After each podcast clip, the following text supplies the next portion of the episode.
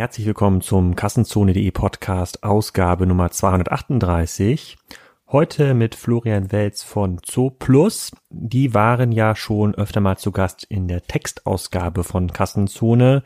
Da habe ich Zuplus in dem letzten Artikel ähm, Fressnapf gegenübergestellt und da war so ein bisschen die Frage ähm, Zuplus als reiner Onliner, wie groß kann es noch werden, ähm, wie gefährlich ist Amazon und im Gespräch mit Florian reden wir natürlich genau darüber und für zu meiner großen Überraschung kommt raus, dass Zuplus doch noch viel mehr Wachstumsoptionen hat, als ich vorher gedacht habe. Das fängt bei den Petfluencern, den sogenannten Influencern für Tiere, an, geht über viele Online-Marketing-Tools weiter, aber äh, auch darüber hinaus gibt es noch eine ganze Menge Sachen, bei denen Zur Plus stark wachsen kann in den nächsten Jahren und äh, bewertet das gerne mal selber und lest euch auch mal den Artikel dazu durch, den ich geschrieben habe über Fressnapf versus Amazon versus Zooplus. Den verlinke ich auch nochmal in den Shownote. Die letzten fünf Minuten der Soundaufnahme haben nicht hundertprozentig funktioniert. Da mussten wir auf einen Backup-Sound zurückgreifen. Ich hoffe, ihr könnt es trotzdem ganz gut verstehen. Sehr cool auch, dass beim Thema ähm, Marketingkanäle dieses Mal ein ganz besonderer Sponsor unterstützt. Ihr könnt euch wahrscheinlich auch erinnern an die Folge, die ich mit Manuel Hinz und Florian Heinemann aufgenommen habe zum Thema Online-Marketing, was funktioniert und was ist heute notwendig, um vorne dabei zu bleiben. Äh, in dieser Folge werden wir unterstützt von Adverty. Das ist ein Tool, mit dem man seine Marketing-Datenintelligenz ein bisschen beschleunigen kann. Hört sich erstmal ganz komplex an, ist aber doch ganz einfach. Wir haben ja in dem Podcast mit Florian besprochen, dass man heute viel mehr Leute braucht auf der Seite, die Daten analysieren, als Leute, die Online-Marketing-Kampagnen ähm, aussteuern. Und das Analysieren ist deshalb so schwer geworden, weil es extrem schwierig ist, die verschiedenen Datenquellen zusammenzuführen und so eine Art Single Source of Truth ähm, vorzubereiten. Das machen einige Unternehmen, in denen sie ein sehr, sehr komplexes Data Warehouse bauen. Das geht aber nicht für alle Unternehmen und auch aus diesem Data Warehouse muss man dann sehr, sehr aufwendig Reports ähm, ähm, generieren. Und Adverty hat sich gedacht, das machen wir als Tool, mit dem man das ganz, ganz automatisch zusammenführen ähm, kann. Und dadurch braucht man deutlich weniger Zeit. Sie sagen 90 Prozent weniger Zeit für die Aggregation, Aufbereitung von Reporting-Daten. Und diese Daten können dann entsprechende Handlungsempfehlungen liefern und eure Reports deutlich besser, zum Teil automatisiert aufbereiten. Ihr könnt euch das anschauen unter adverty.com oder eine Studie runterladen, ein Whitepaper, was die geschrieben haben, unter marketingintelligenz.de slash OMR. Ich verlinke das natürlich auch in den Show Notes. Das passt aber wirklich eins zu eins zu dem, was wir mit Flo Heinemann besprochen haben im letzten ähm, Podcast. Schaut auch mal rein, probiert das mal aus, lasst euch mal eine Demo zeigen und ähm, dann werden wir nochmal in einem nächsten Podcast uns anschauen, wie das bei einem Kunden funktioniert hat. Also marketingintelligenz.de slash OMR die Marketing-Datenintelligenz optimieren und so ein bisschen besser in der Lage sein, herauszufinden, welche Marketingkanäle bei euch funktionieren und welche nicht. Jetzt aber erstmal viel Spaß mit Zooplus. Florian, willkommen im Kassenzone Podcast. Heute in der Zentrale, kann man schon sagen, von Zoo Plus. Äh, wahrscheinlich einer der most humble Headquarters äh, eines milliardengelisteten äh, Unternehmens, was ich je gesehen habe. Heute reden wir über Online-Tierfutterhandel. Mhm. Ähm, und bevor wir das tun, stell dich doch mal kurz vor, wer bist du und was machst du? Ja, das geht relativ einfach. Florian, ne? Florian Welz. Bin 40 Jahre tatsächlich jetzt auch mittlerweile geworden. Äh, bin seit November dabei, bin im Vorstand verantwortlich für Vertrieb, Marketing und Einkauf bei Zooplus. Ähm, denk, bin gut gelandet und habe jetzt auch die ersten sechs Monate schon auf dem Buckel.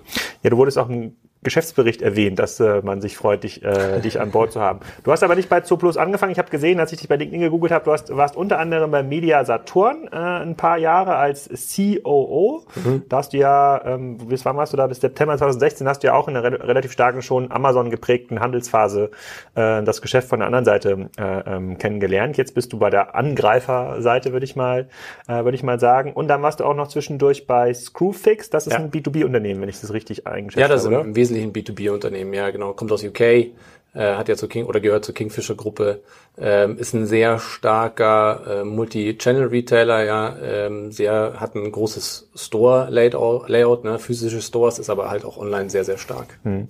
Okay, und ähm, so eine Herausforderung wie bei Zoo Plus, was ist das, was dich da besonders reizt, oder sind einfach die Headhunter-Strukturen mittlerweile so, dass man sagt, hier, wir brauchen jemanden für das Thema Chief Commercial Officer, ist ja auch eine Rolle, da sprechen wir ja gleich ein bisschen drüber, die ja. ist ja relativ neu eigentlich ja. in der äh, in der Szene und dann irgendwann ist der Gateback so groß, dann da muss man ja. wechseln. Ja. Ja, nein. Ich glaube, äh, was ist denn dann zu Plus so reizvoll? Ähm, also warum bin ich gekommen? Ja? Ich glaube, das Wesentliche waren wirklich, äh, das sagt man dann immer so total plakativ, aber ich glaube wirklich, es waren die Leute. Ja? Ähm, Gerade die Gespräche mit äh, Cornelius, der seinerseits auch Gründer ist, ja, äh, waren super. Äh, da hatten wir echt tolle Konversationen auch im Vorfeld, haben viel gesprochen. Die Leute, die ich da kennenlernen durfte, waren super. Ähm, aber natürlich reizt mich auch das ganze Feld. Ja. Erstens wollte ich was Neues machen. Ich wollte auch die Branche wechseln. Ähm, und dann diese Idee zu sagen, wir legen den Einkauf zusammen mit dem Vertrieb an sich, ja, und wir bilden die Kette mal end-to-end -end ab. Das war für mich eigentlich das Reizvolle, ja, dass ich aus Kundensicht sozusagen, wenn du so möchtest, zurückentwickeln kann oder die Möglichkeit habe, zurückzuentwickeln bis zum Einkauf und dann die Kette einmal end-to-end -end vor mir zu haben. Das ist eigentlich für mich tatsächlich einer so der wesentlichen Reize, wo ich gesagt habe, ich glaube, das ist eine spannende Aufgabe. Ist das auch die äh, Jobbeschreibung von einem Chief Commercial Officer? Ist das die Jobbeschreibung eines Chief Commercial Officer? Ich würde sagen, das ist die Aufgabe. Ja, also äh, mit wesentlichem Ziel zu sagen, wie kriege ich die Company wirklich 100% customer-centric? Wie fange ich an, vom Kunden her wegzudenken? Und äh, wie bringe ich das dann auch in meine Bereiche des Einkaufs. Ja? Also wie bringe ich auch langfristig meinen Einkauf dazu, bei beim Einkauf meiner Ware, äh, beim Sourcing schon dran zu denken, was der Kunde wirklich haben möchte, wie ich die Produkte vermarkte, etc. Ähm, und was machen die an, deine Vorstandskollegen, wenn du, du bist ja dann fürs Geldverdienen zuständig äh, hier. Das ist ja schon mal relativ wichtig. Und ausgeben, und ausgeben ja. relativ wichtig. Was machen denn die anderen? Also da habe ich noch meinen Kollegen, ne, Mischachter, der Supply Chain Logistik im Wesentlichen macht, Andreas Grandinger logischerweise als äh, CFO mit allem, was dazugehört, inklusive Compliance etc. und Cornelius selber, der natürlich die, viele strategische Themen macht, aber unter anderem auch die äh, IT-Verantwortlichkeit hält. Sehr gut. Ähm, darüber reden wir auch später auch nochmal, was das ganze Thema IT, mobile Strategie, also mhm. was hat sich hier eigentlich in den letzten 20 Jahren aufgebaut.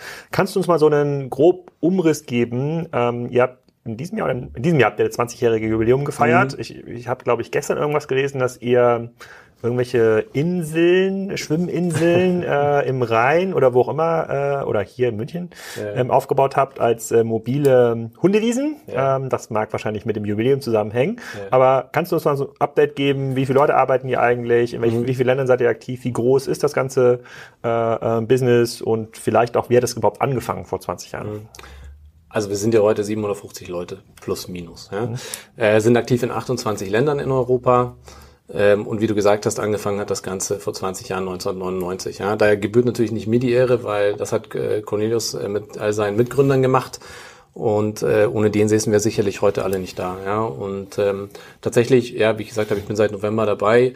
Ähm, historisch kann ich dir nur das sagen, was, äh, was alle wissen. Ja, die Zooplus ist natürlich, ähm, ich glaube, zur richtigen Zeit am richtigen Ort mit der richtigen Idee gewesen äh, und ist dann aber auch tatsächlich äh, konstant dabei geblieben. Ja? Es gibt auch viele Beispiele, unter anderem auch aus USA, ja, die dann wieder äh, rausgekippt sind oder eben den Abgang gemacht haben.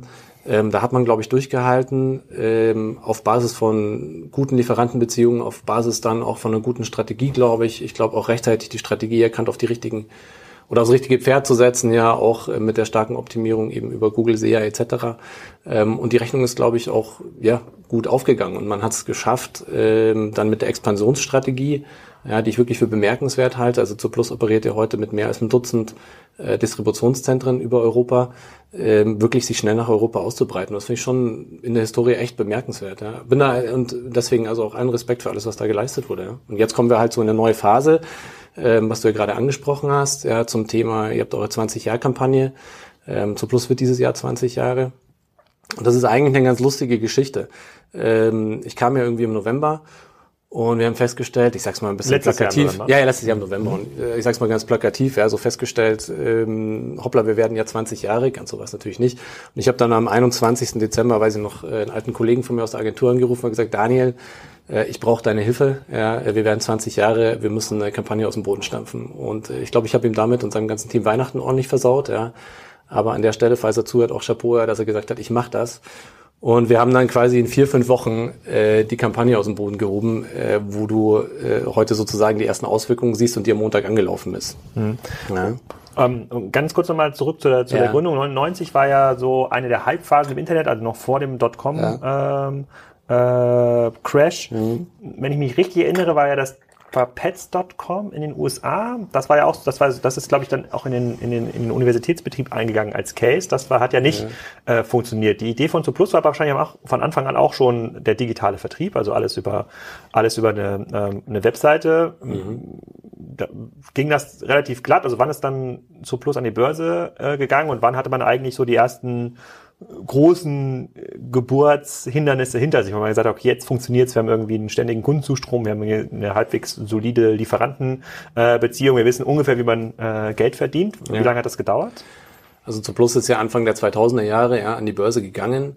Ähm, ich glaube, die Stärke von Zuplus war von Anfang an die hohe Customer Retention. Ja? Also wo Zuplus schon immer gut war, war eben die Wiederkaufsrate ihrer existierenden Kunden. Das ist auch das, was, glaube ich, heute noch eines der großen Steckenpferde ist. Und da hat man eigentlich lange drauf gebaut. Und das Wachstum auch mit den Lieferanten ist auf im Wesentlichen auf einer Basis passiert, dass wir wirklich auch mit Marken gewachsen sind. Ja, zu Plus ist mit großen Marken groß geworden und auch mit Premium Brands am Ende des Tages groß geworden. Und ähm, ich glaube, das war eine gut verfolgte Strategie.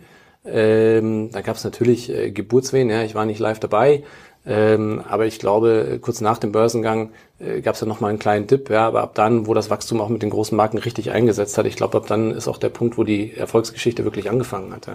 Ist es heute immer noch so, dass man mit den großen Marken im Wesentlichen zusammenarbeitet und hat sich da wie bei anderen großen Händlern da auch so eine Eigenmarken-Thematik durchgesetzt? Mhm. Ich habe gerade, wo habe ich das denn gerade gelesen? Bei äh, Wayfair, genau, bei Wayfair ähm, ist ja gerade auch so ein Case, die sind ja innerhalb von fünf Jahren von fünf Prozent Eigenmarkenanteil, Möbel ist das noch ein bisschen was anderes als mhm. Hundefutter wahrscheinlich, auf mittlerweile 75 äh, Prozent gewachsen, was schon erstaunlich ist bei den Umsätzen, äh, die die machen, das überhaupt zu produzieren. Ähm, sind Kunden im Bereich Tier, Nahrung, Hundefutter, Katzenfutter super markenaffin oder kann man den auch Ersatzmarken äh, verkaufen? Nein, du kannst den Kunden äh, natürlich schon Private Label verkaufen, das ist ja keine Frage, ja. Ähm, der, der Private Label Share von Zuplus, den haben wir natürlich auch, ja, der ist auch Double Digit, wenn du so möchtest, das ist klar. Und ich glaube, du brauchst als Händler auch äh, Private Label Marken. Und äh, wir bilden im Private Label auch äh, Premium-Segment ab, bis eben Einstiegssegment. Aber es ist schon so und es ist auch nach wie vor Strategie und das haben wir auch ausgelobt, dass wir gesagt haben, unser Ziel ist schon auch äh, das Premium-Segment und wir wollen im Premium weiter wachsen und wir wollen unsere Kunden weiter mit Premium ansprechen. Und da geht ja auch der Trend geht ja da auch hin. Ja, also mhm. wenn du dir mal anguckst, was die äh, die Leute draußen kaufen, ja, so schön die Humanization of Pets, wie es glaube ich heißt draußen, ja, also auch das, was der Mensch selber möchte und in sein Tier reininterpretiert äh, oder rein projiziert am Ende des Tages. Also immer äh, gesündere Zutaten, äh, immer äh, nachhaltigere Herstellung, äh, immer bessere Portionierung. Ja, das sind ja alles Themen, die die Leute beschäftigen ja und ihrem Tier dann auch zugutekommen lassen. Ja, im Prinzip ja auf der gleichen emotionalen äh, Schiene bei vielen wie, wie beim eigenen Kind. Ja, und mhm. da geht der Trend schon hin und deswegen glaube ich, ist Premium äh, ein tolles Segment, ja, wozu Plus heute auch einen guten Market Share hält und deswegen glaube ich, kann man Premium auch ausbauen. Ja, aber having said that, ja, das ist ein Teil. Du brauchst aber natürlich trotzdem den Private Label Part. Und wie gesagt, ich glaube, als Händler ist es auch normal, dass du Private Label hast und du brauchst mhm. es auch. Ähm, und ist für mich jetzt auch äh, nichts Böses. Ja, ich glaube nicht, dass wir als zu Plus in äh, Richtung 75 Prozent Private Label gehen werden. Ja, das wäre tatsächlich gegen die Strategie. Ja, habe ich gerade gesagt, Premium ist dann schon unsere wesentliche Strategie, weiter wachsen mit den großen Marken. Und da setzen wir auch auf langfristige, weißt du, auf langfristige äh, Beziehungen mit den großen Herstellern. Ja, auch bis dahin, dass wir sagen, wir machen langfristige Kooperationen und, und, und, und Themen zusammen. Wir haben ja immer bei so bei den Händler-Podcasts, da gibt's mhm. ja immer mhm. den gleichen Duktus, wo kommen äh, die Kunden, wie loyal sind die, also was ja. äh, wie oft kommen die wieder? Da habt ihr natürlich ein, hast, du schon ein bisschen was vorweggenommen. Und was kann man mit den ähm, Kunden verdienen? Ihr seid äh, jetzt auf dem Trip so Richtung zwei Milliarden, wenn ich das äh, kann, oder ich verstehe das falsch? Ja, Richtung, Richtung, ja? Tendenz. Richtung zwei Milliarden. Jahren. Wir, wir, einigen, wir legen uns ja nicht auf Zeiträume, auf Zeiträume fest. Das ist ja schon ganz, das ist ja schon ganz ordentlich und müsst ja jedes Jahr trotzdem noch Double Digit wachsen, was ja aus einem mhm. eigenen Cashflow heraus. Ihr habt ja. ja quasi euer Geld ja schon eingesammelt Anfang der 2000. Das heißt, ihr müsst es selber verdienen. Äh, für das Wachstum ist ja immer gar nicht so trivial. Wenn man sich heute anschaut, ähm, wie so eine klassische Customer Journey aussieht, mhm. ist das immer noch hart abhängig von einem, äh, von einem klassischer SEO-SEA-Strategie oder gibt es dort mittlerweile mehr sowas wie Kunden empfehlen, Kundengutscheine? Also, also wir sind jetzt schon, also um jetzt nächstes Jahr nochmal 200 Millionen draufzulegen, mhm da reicht ja jetzt nicht zu warten und zu hoffen, dass mhm. äh, einfach jetzt die Leute ein bisschen mehr digital einkaufen und, äh, und vielleicht die ein oder andere Fressnapf- oder Futterhausfiliale nicht so einen guten Job macht. Ja. Ich glaube, ich glaube tatsächlich zweigespalten, ja. Ich glaube, ähm, natürlich haben wir als Onliner äh, gerade in dem Segment, wo ich sag mal Richtung 90 Prozent noch offline laufen im Geschäft, eine riesen Drive-to-Web-Opportunity. Ja, die ist definitiv da.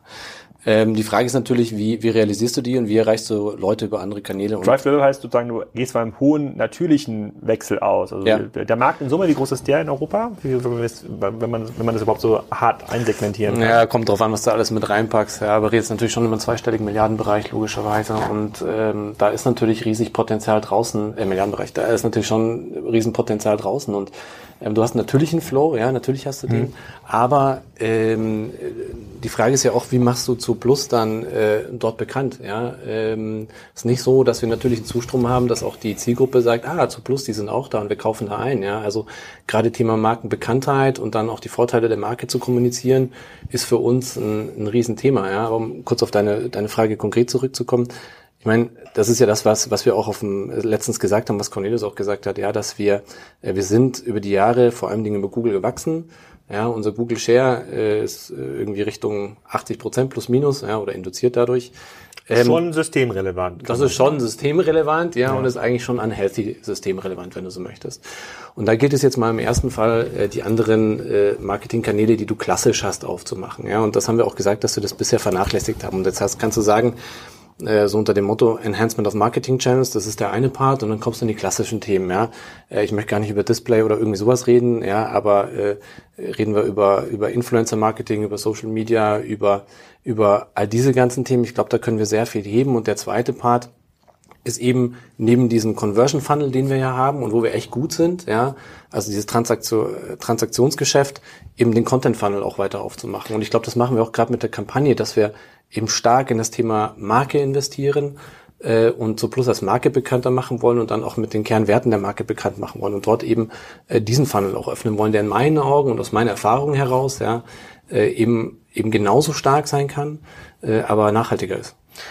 Äh, Gibt es irgendwie einen Wert für die ungeschützte Markenbekanntheit bei Tierbesitzern von Zoo Plus, wo man sagen kann, okay, das ist also, wo man so ein bisschen Verständnis bekommt, was ist eigentlich der, das Uplift-Potenzial? Also die, die meisten Hörer bei Kassenzone werden es kennen. Zoo Plus ist so eine der Case Studies im mhm. E-Commerce immer wieder genannt wird. So Zoo Plus versus Amazon mit das Fressnapf. So, ja. das ist halt so ein sehr schöner Eckpfeiler, ja. sagen, der Online-Diskussion. Äh, äh, Wenn ich mir jetzt so den klassischen Tiernahrungskunden angucke, das ist ja, ja ein extrem heterogenes Feld. Ja, Leute, ja. die vielleicht irgendwie bei Reifeisen äh, einen Sack Hühnerfutter äh, kaufen für ihre Gänse, die sich im äh, Garten halten, äh, bis hier hinten äh, äh in München die Latte Macchiato Mutti, äh, die bereit ist halt 10 Euro für eine Dose Katzenfutter auszugeben. Mhm.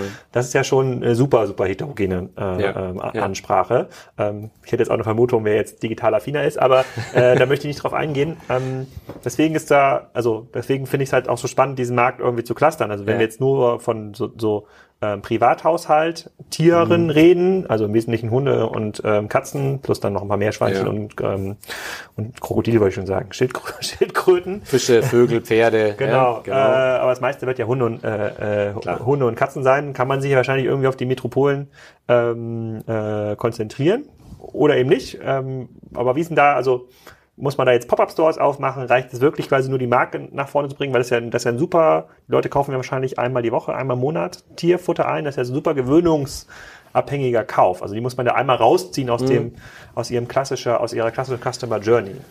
Ja, also ja, also das muss man mit Sicherheit. Die Frage ist, wie machst du das, ja? Und ähm, wenn du dir die Kundenclusterung anschaust, also bleiben wir mal beim Thema Marke. Ich glaube, ich glaube, dass Marke schon ein wesentlicher Treiber ist. Du hast nach der ungestützten Bekanntheit gefragt.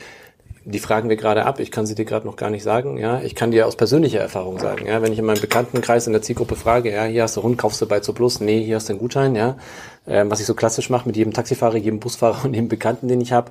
Äh, ich sag mal, äh, jeder zweite, vielleicht äh, ein Drittel aller weiß es am Ende des Tages. Ja, hm. ähm, und äh, und das äh, gibt natürlich schon ein entsprechendes äh, Uplift-Potenzial äh, nach oben. Ähm, und wie machen wir das? Jetzt bin ich gerade total irritiert. Der Cornelius steht tatsächlich im Nebenbüro und winkt. Ja, ja, ja das Thema IT kommt noch. Das ist ja auch nicht so einfach. Da winken wir ihn gleich nochmal rein. Ja. Wir können ihn auch gerne dazu holen. Ja. Äh, spontan ist er sicher mit dabei. Ähm, also Thema Marke, ich glaube, wie gesagt, dass das äh, unheimlich stark ist, einfach durch die Markenbekanntheit, aber viel wichtiger ist mir die emotionale Aufladung des Themas. Ja? Ich meine, was kannst du besser spielen als das Thema äh, Tier und Mensch, ja, und deren Verhältnis zueinander. Und eben auch in der jetzigen Kampagne gehen wir da sehr stark auf diese Emotionalität und auf die emotionale Schiene, ja, um äh, sozusagen ist der, ist das Tier glücklich, ist äh, der Mensch glücklich. Ähm, ich glaube, dass das einfach wahnsinnig nachhaltiges Potenzial hat. Und wir gehen natürlich auch andere Kanäle. Ja? Also wir gehen als Onliner ja auch äh, offline mit unserer Werbung. Also above the line tun wir auch gerade viel. Du hast es vorher angesprochen, die schwimmende Hundewiese in Köln und in Düsseldorf. Ja, das ist ein, ein 110 Meter langes Binnenschiff, was wir quasi umfunktioniert haben zu einer Hundewiese mit Agility Park, mit Doktor, mit äh, Friseur, mit Pop-ups dort drauf etc. Auf 110 Quadratmetern? Nein, auf 110 Meter. Ach, 110, 110 Meter, Meter so, ja. ja äh, sind weit schon. über 1000 Quadratmeter ja. am Ende des Tages, ja. Ähm, das da in Köln und Düsseldorf anliegt, 7., 8., 9. in Köln und 14., 15., 16. in, in Düsseldorf. Ähm, das trägt, zu was trägt das bei? Ich meine, das ist klar, ja, das ist eine lokale Aktion, aber du hast natürlich einen wahnsinnigen Media-Reach an der Stelle.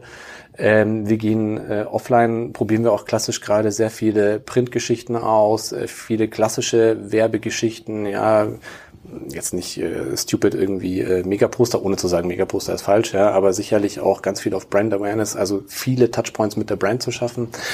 Und das tun wir ja in diesem, diese Kampagne gerade. Wir haben auch äh, Fernsehwerbung laufen, ja, vielleicht schon über den Weg gelaufen. Nee, ich, äh, ich gucke kein. Ja, wir sind auf Sparten. Kein lineares Fernsehen, ja, wir sind auf Spartenkanälen unterwegs, ja, also mit hohem Zielgruppenanteil, ja, vor allem weiblicher äh, Zuschaueranteil. Was ist denn so ein Spartenkanal, wo viele Hundebesitzer zugucken? Ähm, also sagen wir mal großer großer Frauenanteil, ja, ah. TLC, Sci-Fi, Six, ja, und diese ah. ganzen Kanäle. Ähm, auf irgendeinem kannst du sicher auch dann den Kardashians folgen oder anderen. Ähm, also deine und meine Zielgruppe. Ja. Aber äh, da ist natürlich ein hoher Frauenanteil und da gehen wir natürlich sehr äh, gezielt dahin, wo, wo die Kaufgruppe auch sitzt. Ja. Und kein Geheimnis, zwei Drittel aller Käufer, sogar ein bisschen mehr, sind Frauen. Und dann gehst du da natürlich hin. Ich glaube, das bringt was. Und ähm, dann hast du schon, wenn du die Kunden clusterst und die schaust dir mal an, wo wir sind, du hast gerade gesagt, ja, wie urbanized seid ihr eigentlich? Wie weit seid ihr eigentlich in mhm. der Stadt? Ja, wir sind natürlich schon äh, in den Städten stark vertreten. Aber ähm, und da sehe ich schon auch Potenzial. Je weiter du in die Innenstadt gehst, desto mehr lichtet sich das Feld an tatsächlich aktiven aktiven Kunden. Ja, und da kannst du jetzt verschiedene Theorien spinnen. Da sind wir auch noch nicht, äh, da habe ich selber noch keine. Ach so, ja. Ja, ja da habe ich selber noch keine wirkliche Theorie dazu. Ja, ist es deswegen, weil der Postbote den äh, 15 Kilo Sack nicht bis in den achten Stock schleppen will? Ist es deswegen, weil die Leute äh, auf hm. dem Heimweg von der Arbeit äh, beim Grocery Shopping auch noch das Tierfutter mitnehmen? Kann ich dir noch gar nicht sagen. Ich kann dir nur sagen, dass äh, es im, im Inneninnen des Stadtring, ja, auch wo wir hier gerade sitzen am Stachus, äh, sicher noch Potenzial gibt. Mhm. Aber was ist denn der, was ist denn denn für diese Zielgruppe, insbesondere für die neu anzuwerbende, der USP, der am besten funktioniert? Also das eine ist sicherlich das Angebot ist groß, die Preise mhm. sind in Ordnung. Ja. Ich, kannst du vielleicht was dazu sagen, ob er jetzt irgendwie Preisführer, Preisfolger äh, äh, macht? Ähm, wenn ich mich an die Business Cases an meiner Uni-Zeit erinnere, dann war das ganze Thema PET immer unter dem Convenience-Aspekt wurde mhm. das verkauft. Ne? Du mhm. sagst jetzt gerade der 25, 15 Kilo Sack, manchmal ist es ja auch der 50 Kilo Sack, äh, an dem man jetzt keinen Spaß hat, im Baumarkt zu fahren oder wo auch immer oder ins ja. Futterhaus zu fahren, um den, den da irgendwie zu kaufen. Was ist, also was funktioniert heute ähm, am besten. Oder ist es halt doch Longtail, was vielleicht vor 20 Jahren gar nicht so wichtig war, wo man sagt, okay, ich brauche jetzt aber hier die äh, nachhaltig vegane äh, ähm, Hautcreme für meine äh, Schildkröte. Ähm, könnte ja auch, könnte ja auch sein. Ja, was, ja, ja. was ist so der, der, der Trigger in der für euch spannenden Zielgruppe? Also der Trigger in der für uns spannenden Zielgruppe. Also wie du schon gesagt hast, also natürlich, äh, das ist ja auch kein Geheimnis, natürlich sind wir preislich gut unterwegs, das ist klar. Ähm, ich glaube, äh, um aufs Segment zurückzukommen. Aber, aber bleib mal ganz kurz, also ja? äh, preislich, also ich, ich bin, ich bin ja, jetzt kein, äh, ich bin weder Hunde noch Katzenbesitzer und unser Rinderfutter wächst auf, wächst auf der Koppel. Deswegen kaufe ich ja nicht so viel. Aber wie muss das einschätzen? Ist das, seid ihr, seid ihr preislich quasi so der Aldi Lidl im Tierfutterbereich oder ist es, äh, es gibt jetzt fairerweise nicht so viele ähm, Online-Händler, die in dieser Größenordnung angekommen sind? Oder seid ihr, oder sagt ihr, nee, äh, wir machen jetzt nicht äh, 30 Prozent äh, äh, Rabatt aufs Chappi, das ist so die Standardwahrnehmung, sondern es ist mhm. eigentlich immer so der, der faire, der faire Markt. Ich weiß auch gar nicht, ob es Chappi noch gibt. Du, ich glaube, ich glaube, äh, ich glaube, es ist eher der, der faire Ansatz. Also ich glaube, es ist falsch zu sagen, wir sind der Aldi und der Lidl. Es ist deswegen falsch, weil Ähm, wir glaube ich, der Vergleich hinkt in der Form, dass er gesagt, wir haben halt schon sehr viel Branded und sehr viel Premium. Das ist das mhm. eine. Das zweite ist, dass wir natürlich schon sehr viele Services außenrum äh, bieten und äh, da zu Plus auch versuchen, in Richtung Serviceportal äh, zum Endkunden mhm. hin zu entwickeln und zu einem eigenen Ökosystem. Preislich würde ich sagen, kriegst du bei uns mit Sicherheit äh, den besten Preis. Ja, Aktionismus mal äh, der anderen auch äh, rausgenommen, glaube ich. Ähm, ah, die Lidl passt nicht ganz im Vergleich, vielleicht passt es preislich, wenn du es nur auf den Preis reduzierst, vielleicht schon, ja. Mhm, okay, aber es ist nur wichtig, um das, äh, um das einmal zu verstehen. Okay, wir waren gerade dabei, was für die Kunden am wichtigsten. Also Preis ist in Ordnung, man muss jetzt nicht die Sorge haben, dass ihr hier die Leute übers Ohr haut für das Premium-Futter. Nein, das auf, das auf keinen Fall. Aber es ist schon so, also ein großer Trigger ist Premium-Futter. Ja, also das Premium, äh, die Premium-Auswahl, die wir anbieten, lockt sehr viele Kunden und das Premium-Futter, und das finde ich ist wirklich entscheidend, das Premium-Futter lockt vor allem sehr nachhaltige Kunden. Ja, also die Wiederkaufsraten bei den Premium-Kunden sind wesentlich höher als bei klassischen Grocery-Kunden und äh, die Warenkörbe sind höher, äh, die Kunden bleiben viel länger bei uns. Äh, insofern ist das für uns ein extrem wichtiges Sortiment äh, natürlich am Ende des Tages ähm, und ist ein, ist ein großer, ein großer Einkaufsträger. Und jetzt kommst du wieder auf den Punkt zurück, ja, und das klingt ein bisschen eindimensional, aber es ist tatsächlich so, dass wir sagen, okay, was sind denn die anderen Trigger, ja, abgesehen davon, dass du jetzt sagst, äh, jeder, der nach Tierfutter sucht im Netz, ja, mhm. äh, findet so Plus aufgrund der, der guten Preise und, äh, und unserer Biddings, ähm, ist das eben genau der Punkt, dass wir sagen, okay, was machen wir eigentlich in Social Media? Auf welche Kundengruppen gehen wir da überhaupt? Was investieren wir in Branding? Was nicht? Äh, was investieren wir eben entsprechend in die Marke? Welche anderen Marketingkanäle wollen wir nutzen? Was wollen wir influencer-technisch machen? Was machen wir eben above the line?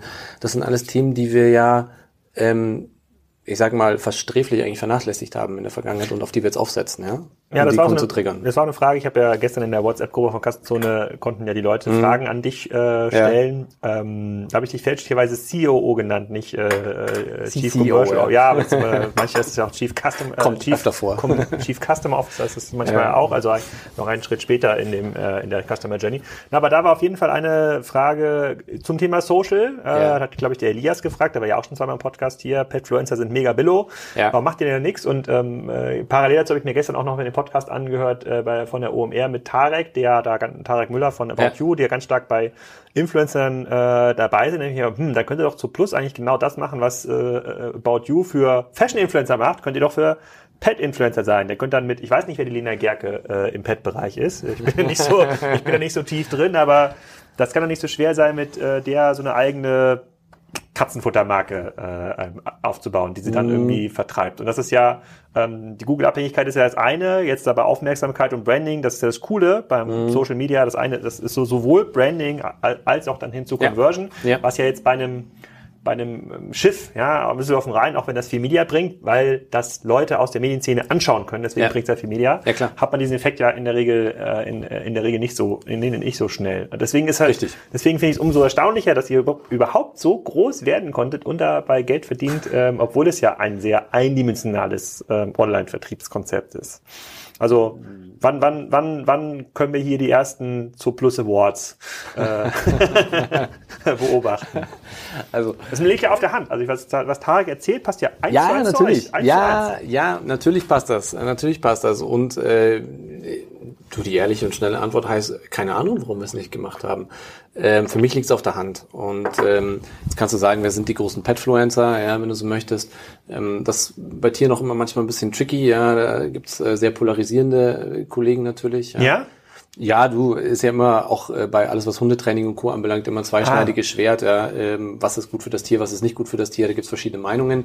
Also ähm, da muss man gucken, aber grundsätzlich, ja, grundsätzlich, ähm, so in die Richtung zu sagen, ähm, du hast einen berühmten Petfluencer oder ein berühmtes Tier, ja, ähm, dem du eine eigene Produktlinie andienst, ähm, oder du, ähm, du machst da was mit einem berühmteren Influencer, ja, ähm, das liegt auf der Hand. Also wenn ihr die oh, ja, und wie du merkst, ich gehe gar nicht ins Detail. Ich ja. habe ein paar Sachen im Kopf, ja, mit denen wir auch demnächst um die Ecke kommen werden. Ich bin da 100% d'accord und voll dahinter. Ja, nur wenn ich wollte schon mal anmerken, also wenn ihr was machen solltet zur Plus, äh, die zur Plus Awards, dann wäre ich auch bereit, meinen Instagram Supergraph Account auf, wieder aufleben äh, äh, zu lassen und äh, kümmere mich dann ein bisschen mehr um die Rinder und die Schafe, die wir auf der Koppel stehen. Da bin ich mir ganz sicher, dass das wird eine ganz große, äh, das wird eine ganz große Nummer. Also da wird was kommen, das kann ich dir sagen. Okay, aber es macht ja Sinn, dass ja also, dass ja viele überlegen sich ja auch und viele haben ja auch, das hat man auch bei den Fragen gemerkt, gucken sich natürlich auch so ein bisschen an, was ist eigentlich euer, wie sieht diese ganze Börsenkursentwicklung mhm. aus und was ist der Unterschied zu Amazon, wenn du jetzt sagst, na ja, ihr habt eigentlich ein super stabiles Business in allen europäischen Ländern ähm, aufgebaut, seid in der Lage, damit auch Geld zu verdienen, ihr habt ja gerade Zahlen veröffentlicht und habt das irgendwie nachgewiesen. Obwohl es ja noch ganz, ganz viele klassische Online-Disziplinen gibt, die ihr eigentlich noch nutzen könnten nach vorne, ist das ja erstmal eine relativ gute Nachricht für, äh, für online-affine äh, Anleger. Ich glaube jetzt für den den klassischen Analysten von äh, JP Morgan, der wird jetzt auf das Thema zur Plus Award vielleicht jetzt nicht so anspringen und mhm. sagt so, äh, what the fuck ist das denn?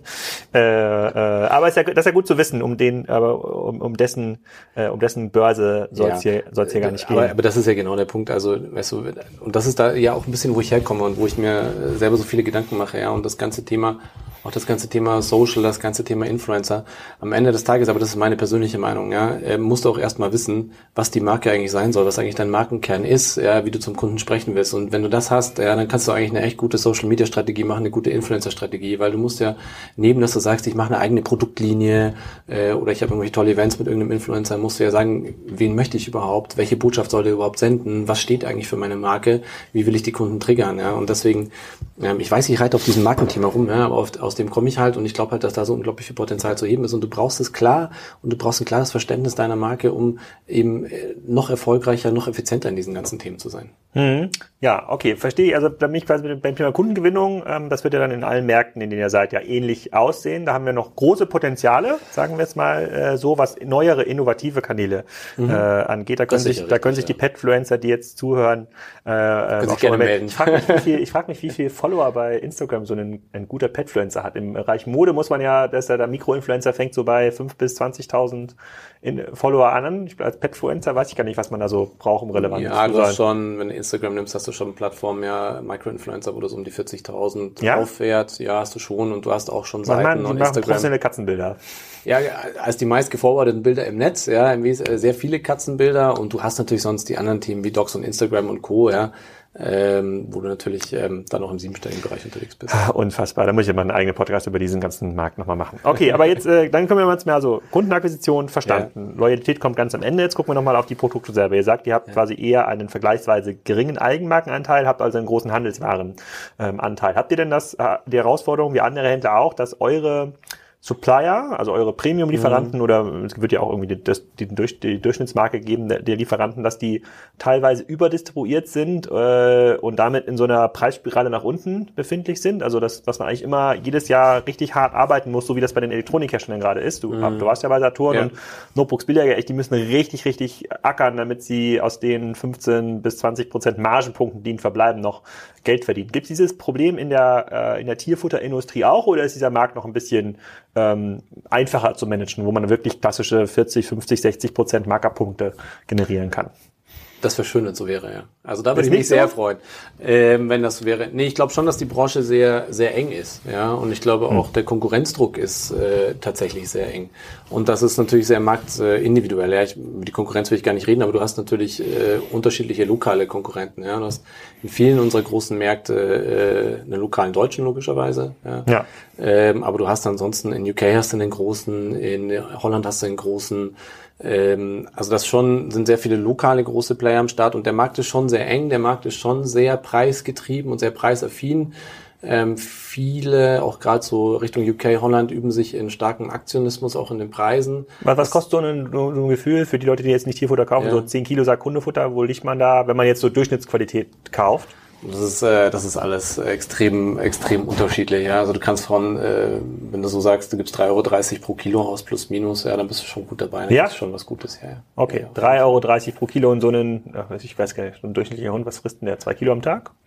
Nein, frisst Kilo am Tag. Es kommt darauf an, äh, wieder, ob, du, ob du, ob du äh, Nass- oder Trockenfutter fütterst. Aber ah, du, du kannst, siehst, ich komme ich komm aus, dem Groß, so du siehst, ich komme aus dem Großtierbereich. Ja, wir rechnen ja, nur du, ich komme auch noch, ich komme auch noch aus dem Katzenbereich. Ich habe drei Katzen zu Hause, bin sozusagen der Katzenpapa ja fast, mhm. ja, der Katzenman. Ähm, da kannst du davon ausgehen, dass äh, jede Katze so eine so eine Dose, was sind denn da drin, äh, 95 Gramm oder sowas am Tag, 100 Gramm äh, am Tag da vor sich hinfrisst. Ja. Mhm. Ähm, und so eine Dose ohne, ohne, dick zu, ohne dick zu werden, ja. Ähm, ja, kommt wieder drauf an. Du kriegst so im, äh, wenn du wenn du so ein Pouch nimmst, ja, eine Tüte, die kriegst du im, äh, im Centbereich so ab 49 Cent und kannst hochgehen bis 1,99 und mehr, ja. Also sagen wir mal, also ein Euro pro Dose ist jetzt nicht ungewöhnlich. Hm. Das heißt, bei drei Katzen drei Euro am Tag, also ja 100 Euro Katzenfutter im Monat. Du Plus noch lachen, du wirst- Besuche und sowas. Du, du wirst lachen, das weiß ich gar nicht, weil ich besorg's gar nicht. Obwohl. Aha, aha, okay. Aber äh, ich kümmere mich nur um die Versorgung. Ja, die morgendliche Fütterung der Katze, die morgendliche Fütterung der Fische und die morgendliche Fütterung der Meerschweinchen. Das ist äh, mein Heimatzoo. Okay. Gut, also du sagst, also der, das ist schon ein Preiswettbewerb. Das heißt, wenn ich äh, äh, den 10 Kilo, äh, den 10 Kilo Hundefutter, trocken Hundefutter ähm, statt für 25 ähm, Euro für 19 Euro im Angebot habe als Baumarkt, dann gucken Leute da schon irgendwie drauf und sagen, okay, dann hole ich mir jetzt jetzt da. Natürlich gucken die Leute drauf und natürlich immer dann, wenn du so eine psychologische Preisschwelle unterschreitest, ja, in dem Beispiel ganz schön, du gehst dann unter die 20, wenn du irgendwie von 24 kommst, natürlich gucken die Leute und natürlich zieht das, ja. Ähm, ich sag mal, wir als Zo Plus, wir wollen ja eigentlich weg von diesem reinen Aktionismus. Ja. Das ist ja auch der Grund, warum wir sagen, wir versuchen den Content-Funnel anders zu öffnen, wir versuchen die Leute segmentierter anzuspielen, wir versuchen personalisierter in der Ansprache zu werden, individualisierter in der Ansprache zu werden.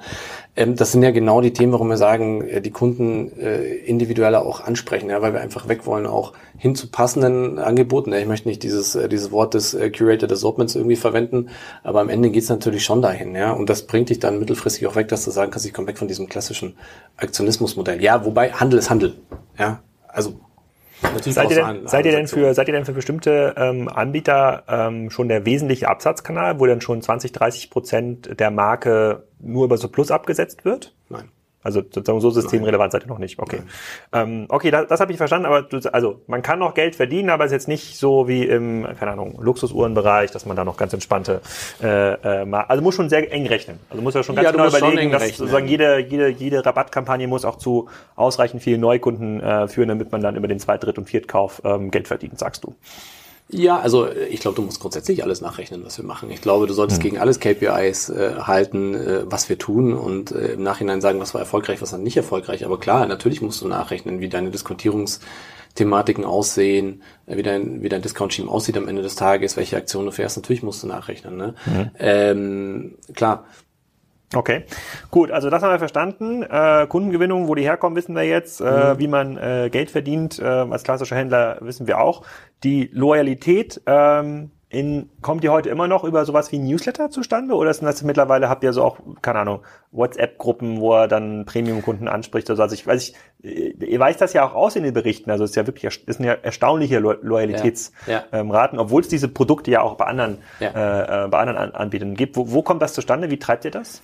du, ich glaube, also erstmal, nee, wir haben keine WhatsApp-Gruppe. Ja, ähm, keine WhatsApp-Gruppe, keine gute App, sozusagen keine Petfluencer. Auch unsere App finde ich, unsere App finde ich hat ein paar gute Schritte gemacht, aber ja. können wir gleich nochmal drüber sprechen. Aber ähm, du, ähm, ich glaube, die Kundenloyalität hat, hat ein paar Bestandteile. Also erstmal ähm, geht es darum, wie du die Kunden ansprichst. Ja, wie, wie individualisiert sprichst du den Kunden Mhm. an? Da machen wir sicher Fortschritte. Welche Kunden sprichst du mit welchen Produkten an? Ich glaube, da machen wir gerade wirklich gute Fortschritte, ja. Und ich meine, die Kunden sind halt auch überdrüssig, wenn sie irgendwie vorgestern einen Kratzbaum gekauft haben, dass sie in der nächsten Woche wieder einen Kratzbaum angeboten bekommen. Ja, ist irgendwie unlogisch und da arbeiten wir massiv dran, äh, auch in diversen Forecasting-Modellen zu sagen, was ist eigentlich äh, der Next Best Purchase, den der Kunde machen wird. Äh, da arbeiten wir an Forecast-Modellen, die uns dann auch Auskunft darüber geben sollen, dass wir den Kunden eben auch da in die Zukunft gucken, ja, ganz anders anspielen können und äh, auch da viel äh, ähm, Need-Based sozusagen viel mehr ansprechen können, ja. Und ich glaube, dass das auch eine Krux der Vergangenheit war, nicht nur bei uns, bei vielen anderen auch. Ich meine, du kennst das wahrscheinlich selber, dass du sagst, hier habe ich doch letzte Woche erst gekauft, warum krieg ich wieder angeboten? Also das ist der, der, der eine Part, in dem wir echt äh, hart arbeiten. Und ich glaube, das zahlt sich auch aus in der Kundenloyalität. Und der zweite Teil ist, glaube ich, einfach auch die Delivery Experience. Ich glaube, wir sind, äh, wir haben ein super Logistiknetzwerk, ja, wie gesagt, mittlerweile mehr als ein Dutzend, 14 äh, Distributionszentren über Aber nicht, aber nicht vertikalisiert auf der letzten Meile. Also ihr arbeitet ganz normal mit Versendern zusammen. Es, Ja, ja, es wir- waren noch keine genau. zu Plus Trucks. Es waren noch. Mhm. keine zu Plus Trucks durch München. Ähm, also insofern ja ja, auch so ganz Trend klassisch. Ja, ich weiß, äh, ganz klassisch. Ähm, aber wir sind natürlich nah dran an den Märkten. Ja, dadurch äh, können wir schnelle Lieferzeiten kriegen wir hin. Äh, das heißt von von Order geht rein bis zum bis zum Kunden. Ja, wenn wir mehr als 72 Stunden haben, dann sage ich schon, das ist eigentlich nicht gut. Ja. Ähm, ich glaube, wir sind wesentlich besser geworden, auch in der Benachrichtigung unserer Kunden, dass sie ihre Pakete sauber tracken können. Und das gibt einfach viel Sicherheit. Und ich glaube, wir haben da eine gute Delivery Experience äh, auf zur Plus-Seite. Und das ist einfach, das ist wichtig. Ja, und wenn du mal guckst, was treibt denn Retention? Ja, fragst du 1000 Kunden, dann weißt du, was sie treibt. Und da ist Delivery Experience immer ganz oben. Ja. Wie, wie viel Prozent der Orders schafft ihr in 24 Stunden auszuliefern? Äh, das kann ich dir über den Daumen aus dem Kopf tatsächlich gar nicht sagen, Alex. Aber das ist aber, äh, aber ich kann dir sagen, dass wir durchschnittlich. Ist das denn nicht eher ein Planungskauf? Ist das nicht, also, es ist doch gerade, man kauft doch jetzt nicht spontan sieben Kilo Hundefutter. Man sagt doch, das brauche ich jetzt hier für nächste Woche und eher in so einem losen Subscription-Modus wird man daran erinnern und sagt, so jetzt müsste der Hundefutter wie alle sein, sollen wir den nächsten Freitag irgendwas äh, ähm, zusenden. Ja klar, du hast, also du hast, ähm, natürlich könntest du erstmal sagen, ist ein reiner Need-Buy. Natürlich kannst du erstmal so, brauchst das Ding, ja, machst den Nachversorger. Und deswegen funktionieren ja auch Abo-Modelle, irgendwelche Sparplanmodelle und so ganz gut, ja, wo der Kunde automatisch wieder bestellen kann. Ähm, aber ich würde sagen, aus eigener Erfahrung würde ich auch sagen, nicht nur, ja. Also ist schon auch oft so, dass du sagst, hoppla, äh, muss ich irgendwie nachbestellen und hast keinen Trigger bekommen. Mhm. Und, ähm, und da glaube ich schon dran, dass du die Kunden auch die, sagen wir mal, den Share of Wallet, wenn du so möchtest, über die Produktgruppen hinweg schon erweitern kannst, auch weg von diesem reinen Need-Based, ja. Und das eben auf der Basis zu sagen, jetzt mal ganz plakativ gesagt, das ist gut für dein Tier, solltest du mal dran denken, ja. Aber es geht mir, also ganz ehrlich, es geht mir auch nicht nur um Futter, ja. Also das, was äh, ich, wir auch neulich, glaube ich, gesagt haben, als du plus im Ende des Tages, irgendwann möchte ich schon dahin kommen, dass wir ein Ökosystem aufbauen bei Zuplus. Weißt du, wenn du, wenn du, also was meine ich damit? Ja? Wenn du sagst, ich denke, ich denke dran, äh, ich möchte meinen Hund kaufen. Ja? Ich weiß nicht, ob du in der Situation schon warst. Ich bin gerade in der Situation, ich darf, glaube ja, ich, nur noch... sind wir, aber meine, meine ja? Tochter hat äh, Tierhaarallergie. Das ist auf dem Bauernhof ah, okay. nicht so cool, aber naja, auf dem Hund, ja, für einen Hund also, reicht's nicht. Genau, also ich darf nur noch überlegen, welche Hunderasse, ja? ansonsten bin hm. ich gerade in, der, in dem Prozess. Und dann möchte ich schon, dass du sagst, und dann wäre es doch das Geilste, wenn der Kunde sagt, ey, warte, wo gehe ich hin, wo mache ich mich schlau? Ah, ich gehe zu zu Plus, ja, und gehe in deren Tiermagazin, ja, dann liest du dich schlau, welchen Hund, dann hast du am besten noch so ein Auswahltool, wo du sagen kannst, hey, ich habe eine lazy family, wir liegen den ganzen Tag auf der Couch, keiner will mit dem Hund raus, ja, und dann sagt dir die Engine sozusagen, kauf dir besser eine Katze oder sowas, ja, mhm. ähm, aber sagt dir, hier ist deine Empfehlung, dann kannst du sagen, okay, wo kriege ich das Ding her? Kriege ich das vom Tierzüchter, kriege ich das vom Shelter, äh, will ich erstmal eine Tierpatenschaft übernehmen, ja, und die über uns dann logischerweise auch vermittelt wird, dann brauchst du, wenn du das, das Tier hast, brauchst du irgendwie deinen Pass, du brauchst deine Versicherung, ja, ist ja ein riesen Rattenschwanz. Und dann, wenn das Tier krank wird, brauchst du deinen Arzt, ja, wo kriegst du den her? VetSearch haben wir gerade live geschalten, dass du auch deine Tierärzte findest, ja, über unsere Plattform. Und irgendwann ist er leider so, stirbt das Tier auch, ja, ähm, gibt immer mehr Menschen, die äh, die Urne dann auch zu Hause haben, ja, mit der Tierasche. Eine Tierurne? Äh, ja, sowas gibt's? Ja, gibt's, ja, gibt's gar kein gar kein so schlechtes Geschäft. Ja, du kriegst dann bei Katzen kriegst du so eine kleine Urne mit, die kannst du dann versiegelt auf den Schrank stellen, wenn du das möchtest. Ähm, und Wer diese macht denn sowas? und die genügend. Ja, und diese Wertschöpfungskette würde ich schon eines Tages gerne abdecken. Und das Schöne ist ja, wir haben ja als Plus viel davon. Ja, wir haben ein Magazin, wir haben diese Auswahl, äh, dieses Auswahltool. Äh, wir haben einen Partner, mit dem wir Versicherungen machen. Wir haben den Websearches live genommen. Ähm, das ist alles noch nicht perfekt, ja.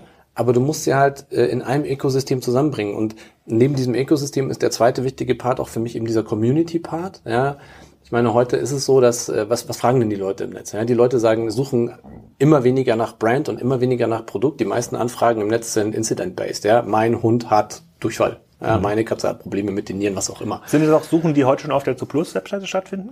Ja, klar. Ja? Also die finden auch statt. Und wir haben ja eine eigene Community an der Stelle wieder, ja, die wir jetzt auch äh, weiter ausbauen werden.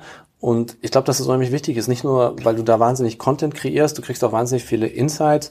Ähm, und ähm, die Menschen im Netz suchen auch danach, ja, und das treibt dich ja automatisch nach oben, wenn du so eine Plattform mit viel Content hast. Ja? Und Content ist für mich eben in dieser Form, aber auch ähm, in, in der Form, sage ich mal, in der Interaktion mit dem Kunden einfach das Wichtigste. Und ich glaube, das ist das Schöne als zu Plus sind wir eigentlich in einem Status, wenn du so möchtest, haben wir in dieser, dieser Evolution äh, von was ist die beste Interaktion mit dem Kunden, ja, eigentlich äh, ein geiles Ziel schon erreicht, ja, nämlich dass der Kunde deinen Content kreiert, ja. Und das siehst du auch jetzt gerade während der Kampagne. Wir haben hier so einen Fotowettbewerb laufen im Zuge der Kampagne. Was da an Bildern und Content jeden Tag reinkommt, was die Leute hochladen, ist Wahnsinn. Ja? Ähm, und die Interaktion, die da stattfindet. Also schon ähm, schon massiv. Und wenn du die drei Themen zusammennimmst, ich glaube, dann wird auch ein, dann wird auch ein echter Schuh draus für zu Plus und in der Weiterentwicklung der Plattform, ja. Ja, also im Grunde genommen sind das ja, wenn, wenn man, wenn sich heute ein neues Gründerteam zusammensetzen würde und sagt, wie sieht so eine Plattform aus, mhm. würde es ja genau das so beschreiben, wie du das, Vielleicht. Äh, äh, wie du das beschreibst. Ich glaube, das ist eine Execution halt äh, überhaupt nicht trivial, dass dann, dass du dann äh, ähm, ähm den richtigen Leuten richtigen Content lieferst und es gibt vielleicht irgendwie Leute, die Klar. kämmen ihre Katze täglich und dann gibt es Leute, die hassen das, äh, wenn Leute ihre Katze täglich kämmen und dann muss man es so ein bisschen trennen. Ja. Ähm, äh, ich weiß nicht, ob das ein Thema ist, Katzenkämmen, aber, äh, ich, aber aber das könnte ich, das könnte, das, aber das, das könnte ich mir so vorstellen. Deswegen ist für mich halt auch interessant, ähm, wie schätzt ihr das denn ein? Also ihr habt sozusagen die Webseite und ja. auch so Plus, das weiß auch eine ganze Werbung geht irgendwie dahin. Ja. Ähm, das haben wir äh, jetzt im OMR-Podcast mit About You haben wir jetzt gelernt. Die Webseite spielt eigentlich immer eine zunehmend Untergeordnete ja. aus, alles sozusagen App, Wiederkäufe, ja. super Individualisierung. Wie, wie seht ihr das denn?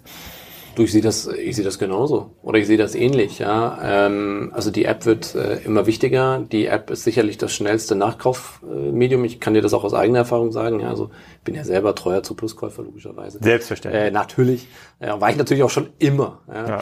Ähm, aber natürlich geht das am allerschnellsten, ja, und ist äh, am allereinfachsten. Deswegen die App äh, bekommt für mich immer mehr Bedeutung.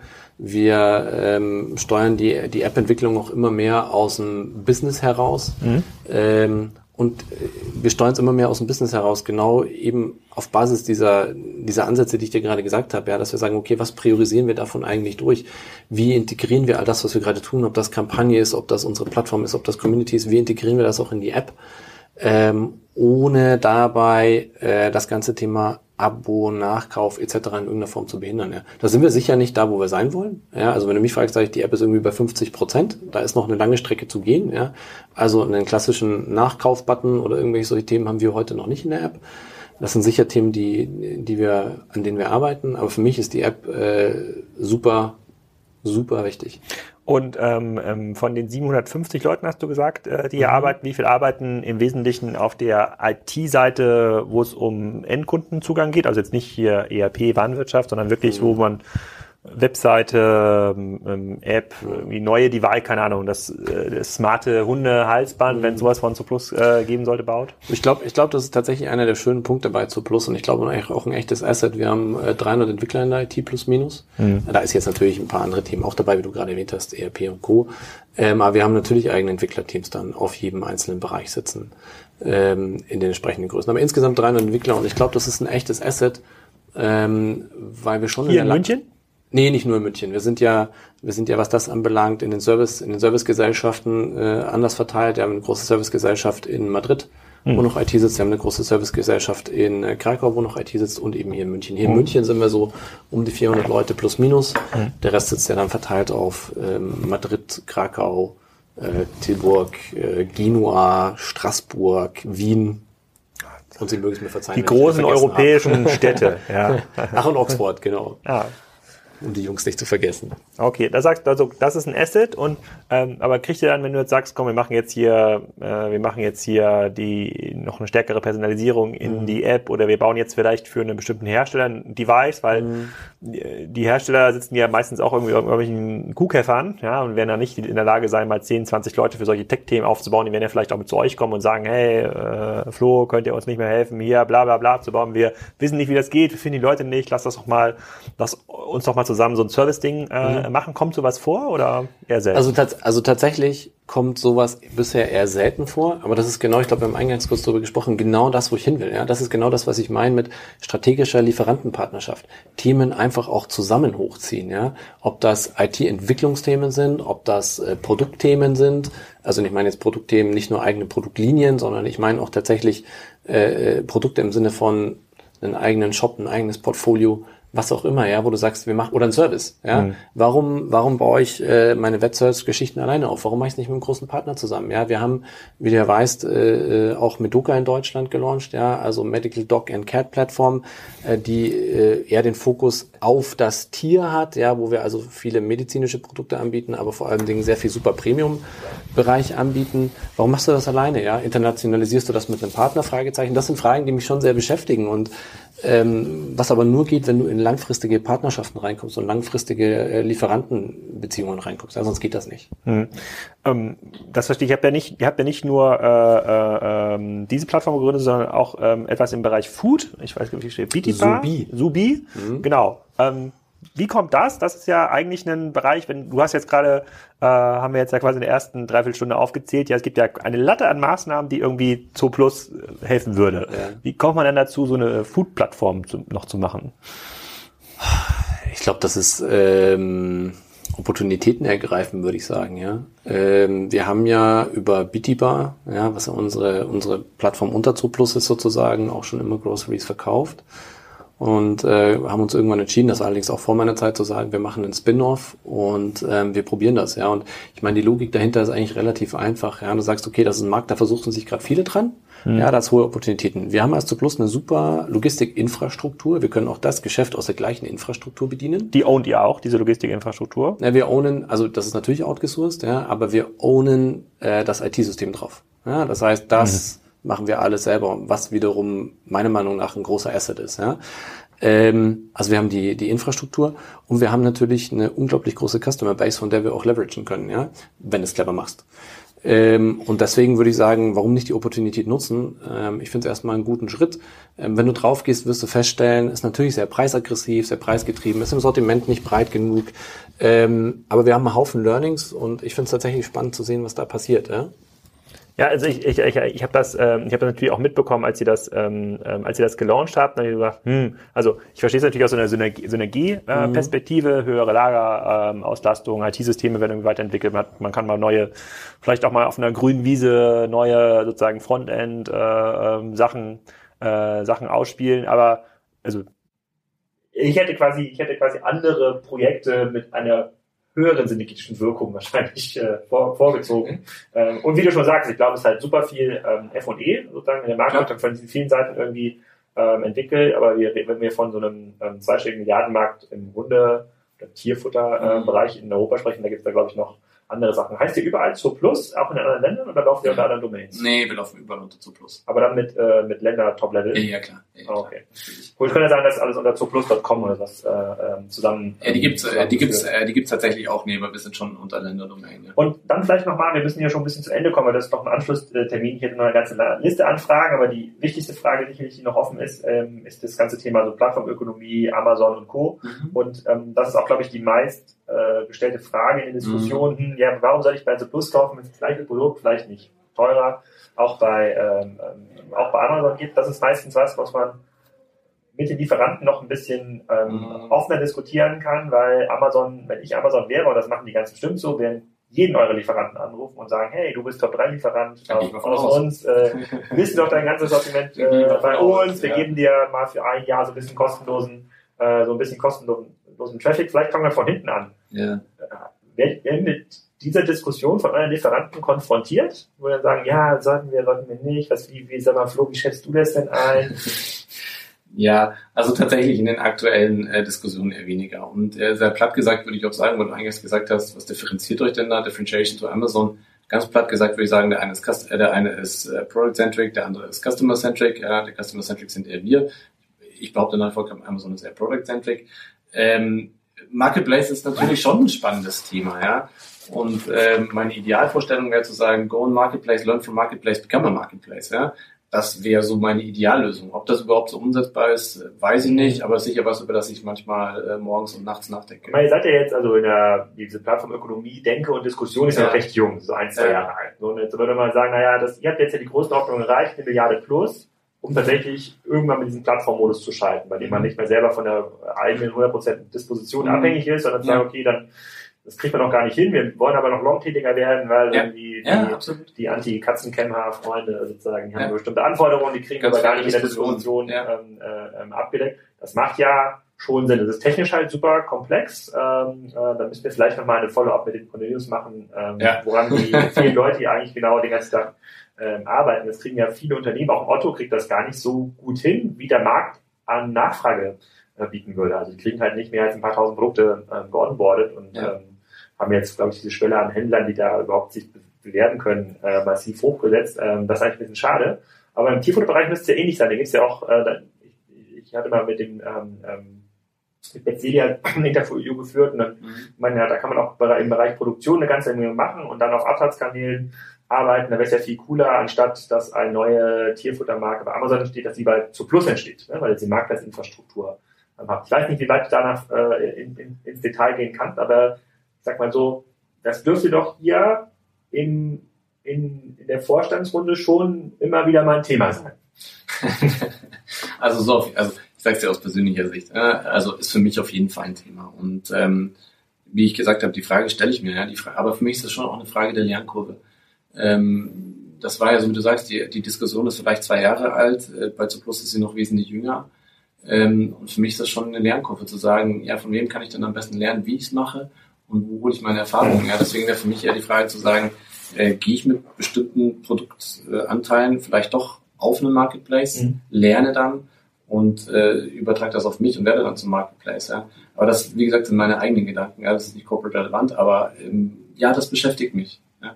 Gibt es denn viel Innovation in diesem äh, Tierfutterbereich? Also kommen da viele irgendwie neue Produkte, die jetzt sagen, jetzt ähm, vegan, hattest du ganz am Anfang schon, äh, mhm. schon mal gesagt, wo man sagt, das ist jetzt hier äh, äh Tierfutter noch für noch glänzende Haare oder ist eigentlich immer dasselbe, was da so angeboten wird? Na, ich glaube, es gibt schon viele Innovationen. Und äh, die meisten Innovationen gehen aber schon in Richtung, das, was wir eingangs gesagt hatten, ja, ähm, nachhaltigere, gesündere äh, Zutaten. Ja. Ich glaube, das ist ähm, das ist schon ein wesentlicher Bestandteil auch der Innovation. Ja, da schwappt, auch vieles äh, natürlich aus den USA zu uns. Ähm, aber da geht der Trend meiner Meinung nach ganz klar hin. Ja, es kommt immer persönliche Meinung an die Grenze, wo du sagen musst, äh, ist das noch gut fürs Tier oder nicht. Ja? Ähm, aber grundsätzlich würde ich sagen, ist da schon ein sehr hoher Innovationsgrad. Ja. Okay, wir müssen uns äh, in einem Follow-up auf jeden Fall nochmal ganz tief in das Thema IT eingraben. Vielleicht gibt es da auch dann schon mal Updates zum Thema Marktplatz äh, und Co. Vielleicht eine allerletzte Frage noch aus der WhatsApp-Gruppe. Gibt es in der Führungsebene von Zooplus Leute, die kein Haustier haben? ja, die gibt es. Ja? ja, die gibt es. Also ich bin schon, ich bin schon, äh, ich selber bin schon ein bisschen der Exot, ja, äh, ja mit, äh, mit dem halben Zolis. Also wir haben drei Katzen, 30 Fische und äh, zwei Meerschweinchen, die eigentlich meiner Tochter gehören, aber gefühlt sind es irgendwie immer die der Eltern. Ja. Also da bin ich, glaube ich, schon der Exot. Mit dem Thema beschäftigen tut sich aber, glaube ich, jeder intensiv. Und wir sind ja auch, äh, Mischa hat ja auch Kinder. Äh, mein Vorstandskollege, ich weiß gar nicht, ob die ein Tier haben, muss ich immer fragen. Ja. Also, aber auf jeden Fall repräsentiere ich den ganzen Vorstand gut mit. Okay, es ist also kein Einstellungskriterium, um Vorstand zu haben. Dann, erst, ja, dann erstmal äh, vielen Dank. Wahrscheinlich sucht ihr wahrscheinlich auch Leute in München. Ich verlinke auf jeden Fall eure Jobseite. Super, äh, ja, suchen wir. Äh, Podcast. Ich glaube, es gibt quasi auf Basis dieses Podcasts dann noch eine ganze Menge Follow-up-Fragen. Wenn er bei Kassenzone erscheint, äh, würde ich dich bitten, da vielleicht auch drauf zu antworten. Sehr gerne. Das glaube ich immer viele Machen äh, interessant. Auch wenn ihr gelistet seid, ist immer ein bisschen schwierig, da alles ganz, ganz offen zu, äh, zu sagen. Ich muss sagen, ich habe ein deutlich besseres Gefühl, was die Zukunftsfähigkeit von äh, zu Plus angeht, weil es halt so viele Low-Hanging Fruits gibt, äh, äh, insbesondere die Petfluencer, die mega below sind, äh, laut Elias. Äh, und dann bin ich mal gespannt, wie 2019, 2020 äh, für euch läuft äh, und wie viele von diesen Schiffen wir noch äh, sehen werden. Schauen wir mal, ja. Alex, ich danke dir. Ja, liebe Petfluencer, ich hoffe, ihr habt diese Folge gehört und meldet euch jetzt bei Florian. Da scheint es eine ganze Menge Optionen zu geben in den nächsten Monaten und Jahren, um für zu Plus in Lohn und Brot zu kommen.